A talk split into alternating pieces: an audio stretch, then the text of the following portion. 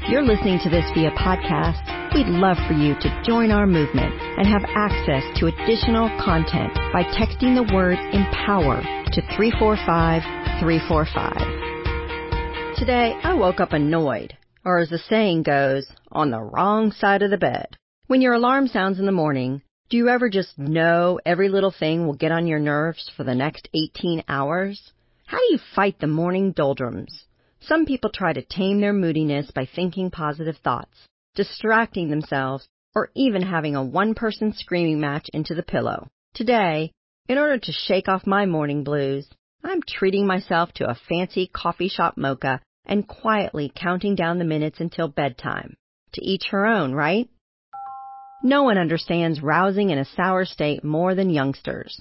But with no job and as many hand-delivered meals as they desire, what do kiddos really have to complain about?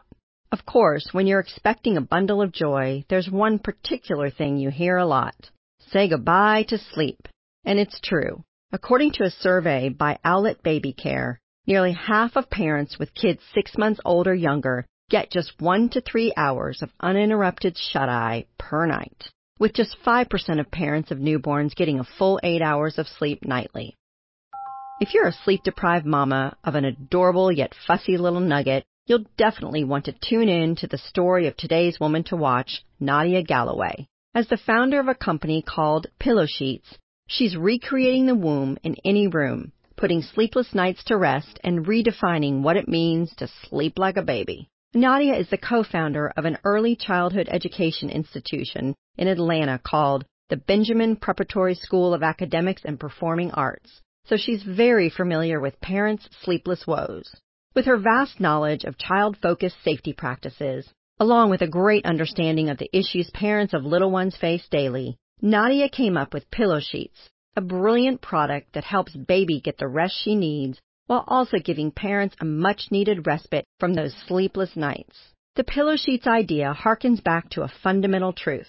Babies in the womb experience a close sort of comfort that allows them to feel safe and secure. Knowing newborns need to be placed face-up in the crib with nothing other than a fitted sheet, Nadia designed Pillow Sheets, which meet the American Board of Pediatrics criteria for baby sleep safety, with polyfill pillows stitched securely into the bedsheet itself, therefore providing comfort and gentle head elevation for baby while also cradling her in a snuggly embrace that mimics the womb environment.